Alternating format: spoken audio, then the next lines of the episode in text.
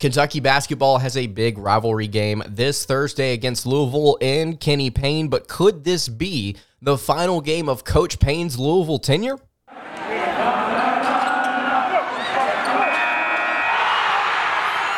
You are Locked On Kentucky, your daily podcast on the Kentucky Wildcats, part of the Locked On Podcast Network, your team every day.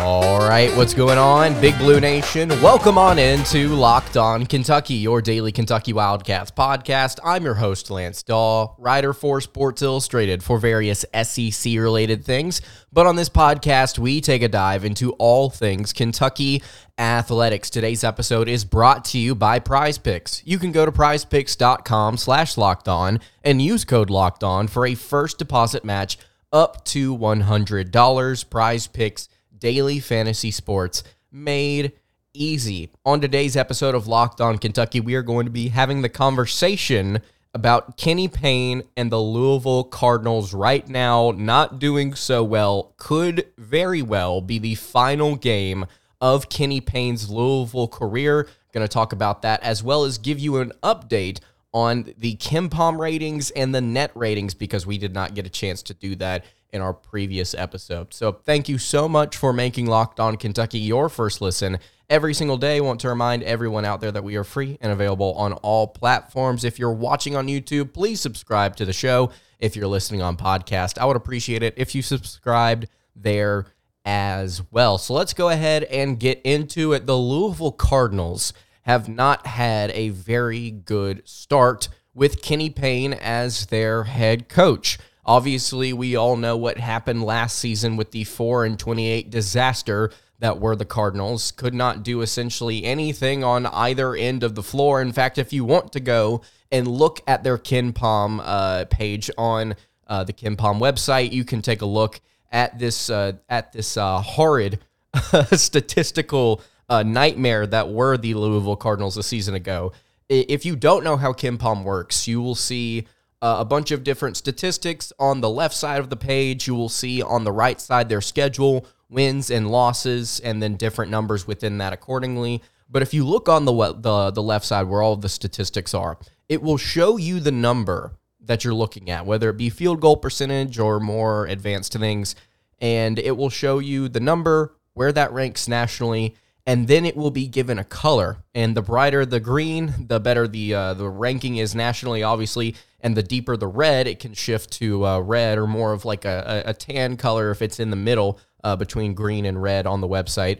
Um, the but but the more red it gets, the worse um, the the number is nationally. And if you look at Louisville uh, this past season, they have so many different blocks of statistics that are just either bright red or close to churning pretty red. It is uh, it's shocking how bad uh, Louisville was a season ago. And also, I'm just now noticing that they were 12th nationally in average height per player. Um, so that's really funny that they couldn't get anything going despite actually having some legitimate height. um, but Louisville uh, this past year, uh, they made it a little bit of a contest for a minute against the Wildcats. Of course, Kentucky ended up winning that game. I believe it was like 86 to uh, to 62, 63 uh, was the final score in that one. There were, I think, at no point during this first season of Kenny Payne's career were there any like bright spots of oh well maybe this could be turning around next season because of X, Y, or Z. Obviously, Payne has the reputation as a recruiter, and he's been continuing to try and recruit uh, at Louisville obviously getting uh, Knox, uh, Carter Knox, uh, potentially uh, on campus here pretty soon uh, with the Cardinals. He might have already visited actually, um, but he has not really done a whole lot to impress when it comes to coaching the Cardinals. Now, he could go elsewhere at some point in the future and he could find success there. I'm not saying that this would be a career ending uh, a career ending uh, potential firing that could be happening.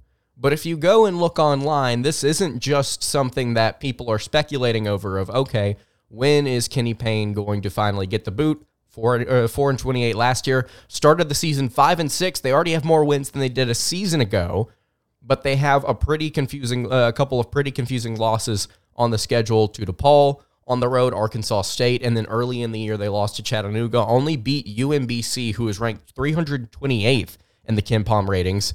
Uh, they only beat them by one point at home to begin the season. So not a whole lot of positive things going on for Kenny Payne. If you go online, you'll start to see some rumblings about okay, could this be a spot where Louisville moves on from Payne and and this game could be very well it. According to Matt Norlander of CBS, after speaking to sources, he indicated Payne is unlikely to be fired before the team's game on Sunday against Pepperdine, which did not happen, but that it is expected to happen before the end of the season with a long gap between December 21st and Louisville's next game, January 3rd at Virginia. Payne's dismissal um, could be coming soon. That that is from Andy Patton, writer at Wildcats Today, alongside myself.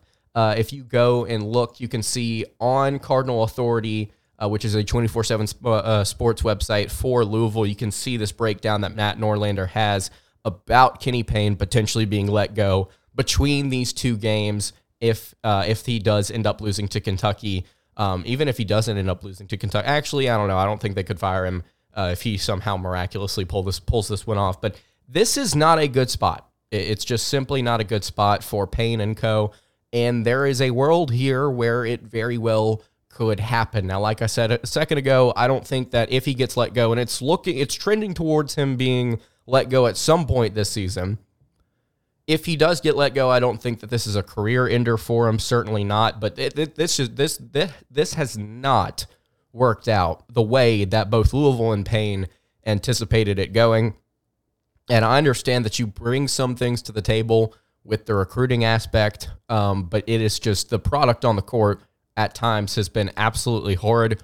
And something that I will say about this team, the way that they operate this season, you cannot sustain offense going to the foul line and making that what you are, especially if you're as bad as a team as Louisville is. Now, teams like North Carolina, they can get away with it because they have some legitimate talent that can actually score in a variety of ways.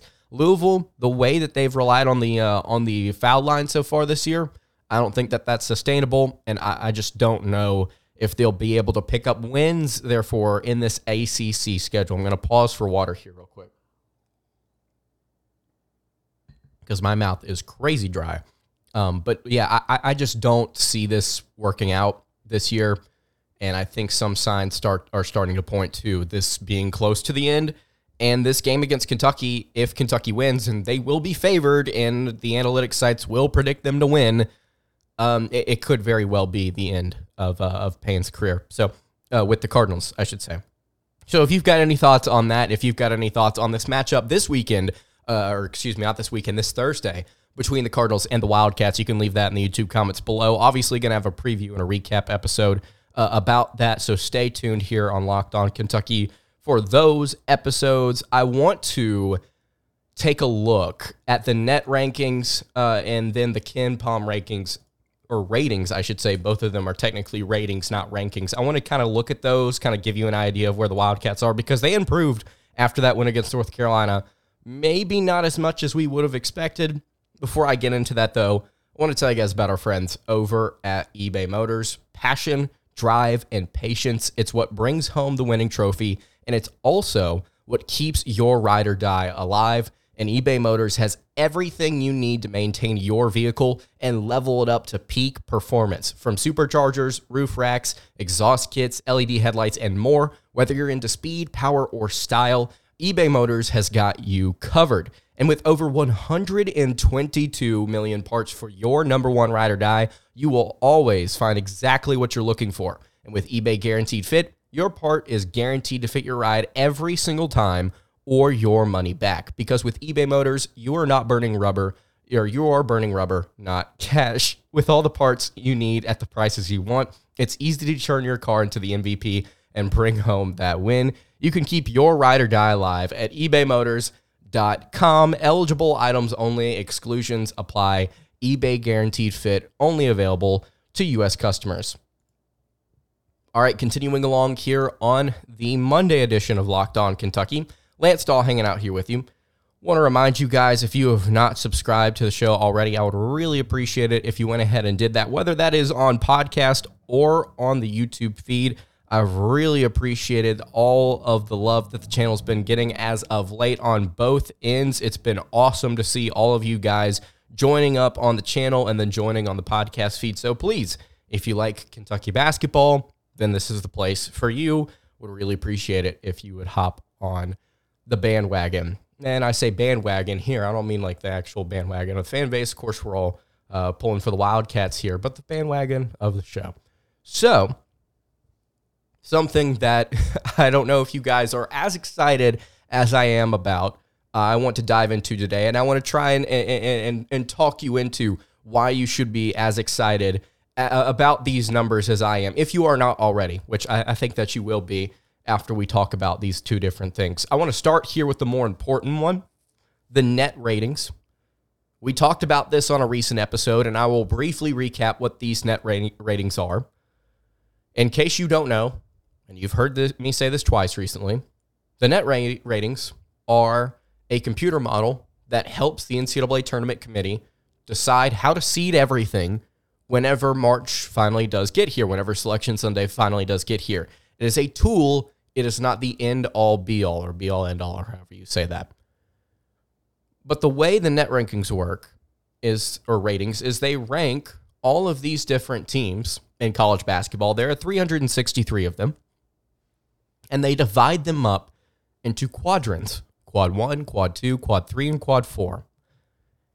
And when you look at an individual team, their rating is largely determined, where they rank rather, is largely determined by their resume against the quad one, the quad two, the quad three, and the quad four. And you may say, well, how are the quadrants determined? I'm not going to go through every single quadrant. I'll just tell you here the quad one, the best of the best. If you are Kentucky, for example, and you are playing a team at home, in order for that to count as a quadrant one opponent, that uh, that team has to be ranked inside the top 30 of the net rankings. If you were playing them at a neutral site, if the Wildcats were playing that same opponent at a neutral site, they'd have to be ranked inside the top 50 for it to be considered a quad one opponent. And if you play them on the road, they have to be 75th or higher in the net rankings. Make sense? So, knowing that information, we can now turn our attention to the actual net ratings and talk about where the Wildcats are. Because when this thing opened up, Kentucky was 38th, 39th. And the reason that they were 38th or 39th, hovering around that spot, was because of that loss to UNC Wilmington. You obviously want to get wins over the best competition, the Quadrant 1 teams. But if you want to have a strong resume, you can't afford to lose to bad teams, Quadrant 3 in quadrant four. And obviously, UNC Wilmington, not a great basketball team in terms of resume and where they fall on the net ratings. They were a quadrant three game. So Kentucky has a quadrant three loss on their resume. In fact, there are actually a number of teams that are rated higher than Kentucky that have a quadrant three loss. So maybe it wasn't the end of the world. But those teams also have had several more quad one opportunities, it looks like, Either that or they've just straight up not lost any other games, period. Kentucky, though, the reason that they have risen in the rankings now from 38th to 27th is because they picked up a quad one win against North Carolina. That game was at a neutral site. North Carolina ranked inside the top 50 of the net ratings. So, congratulations to Kentucky. They have officially gotten a quad one win. Now, these wins are unfortunately subject to change.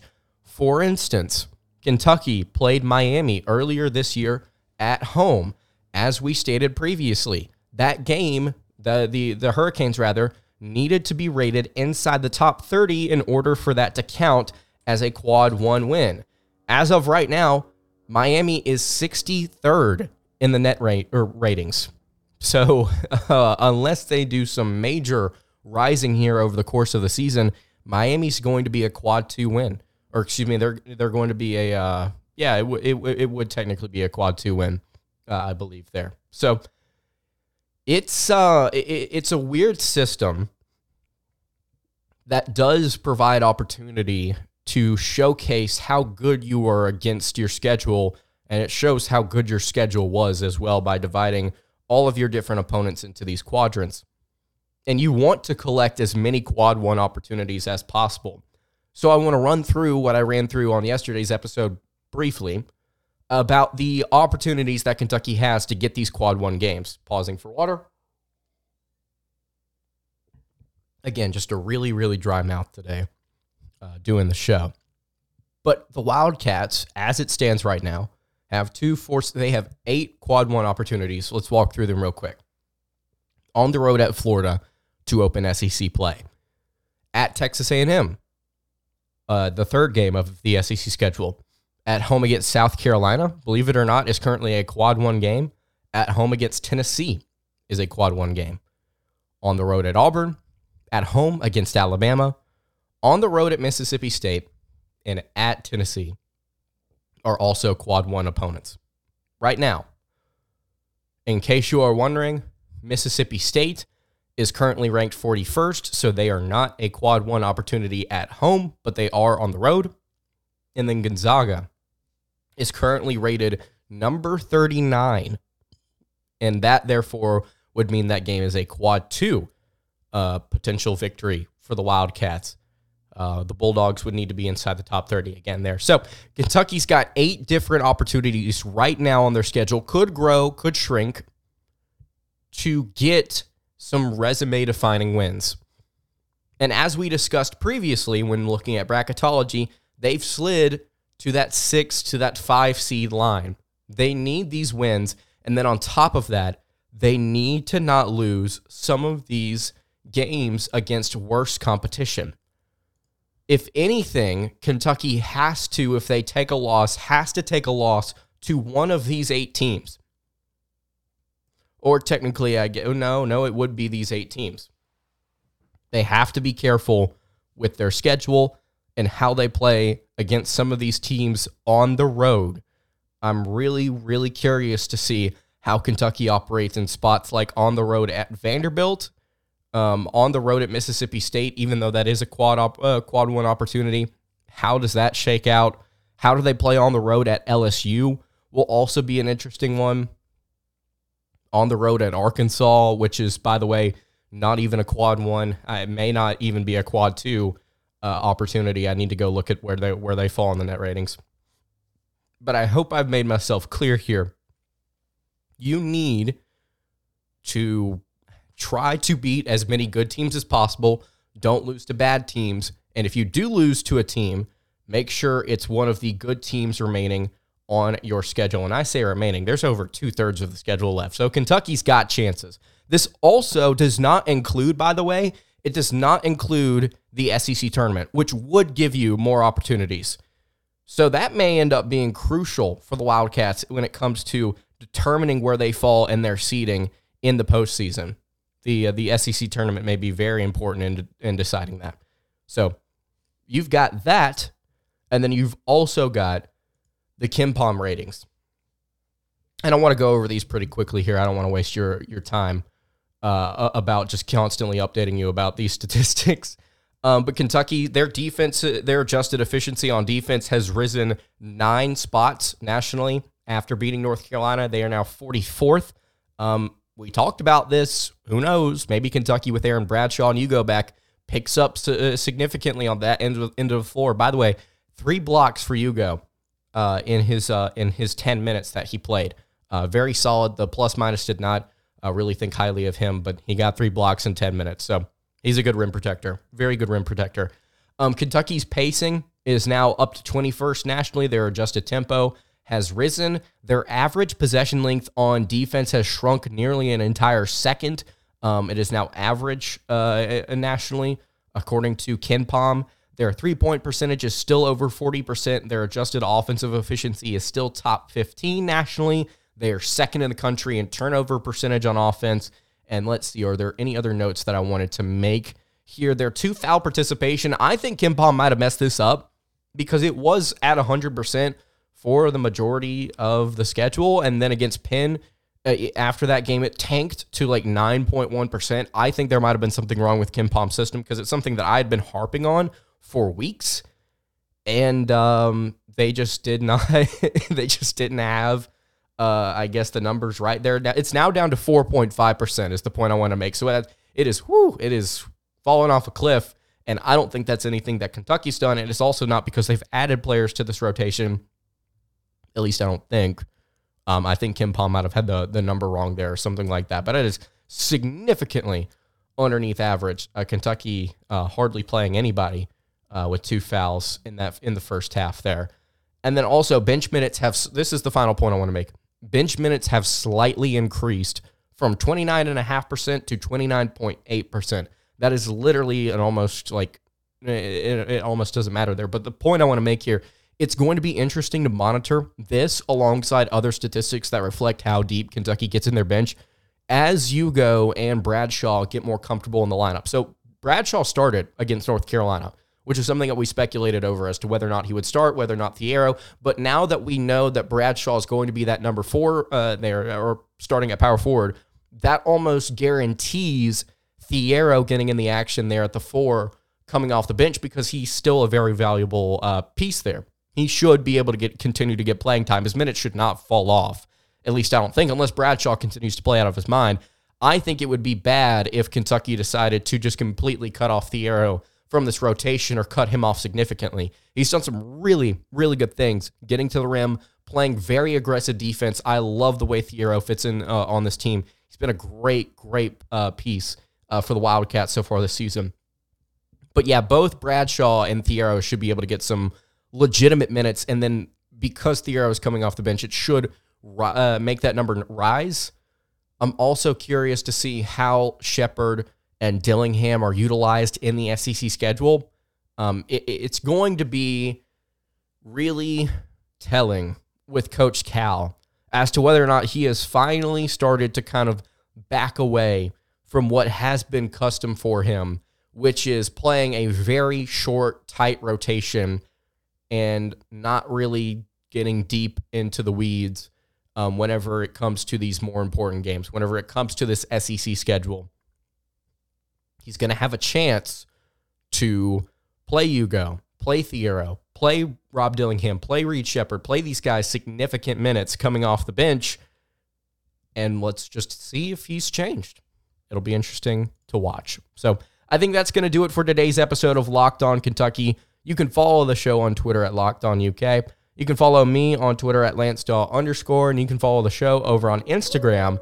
That is at Kentucky Podcast. Any questions, comments, concerns, leave those in the YouTube comments below. Hit me on the socials. I will see you all tomorrow for another episode of Locked On Kentucky. Hope you guys have a great rest of your day, and God bless.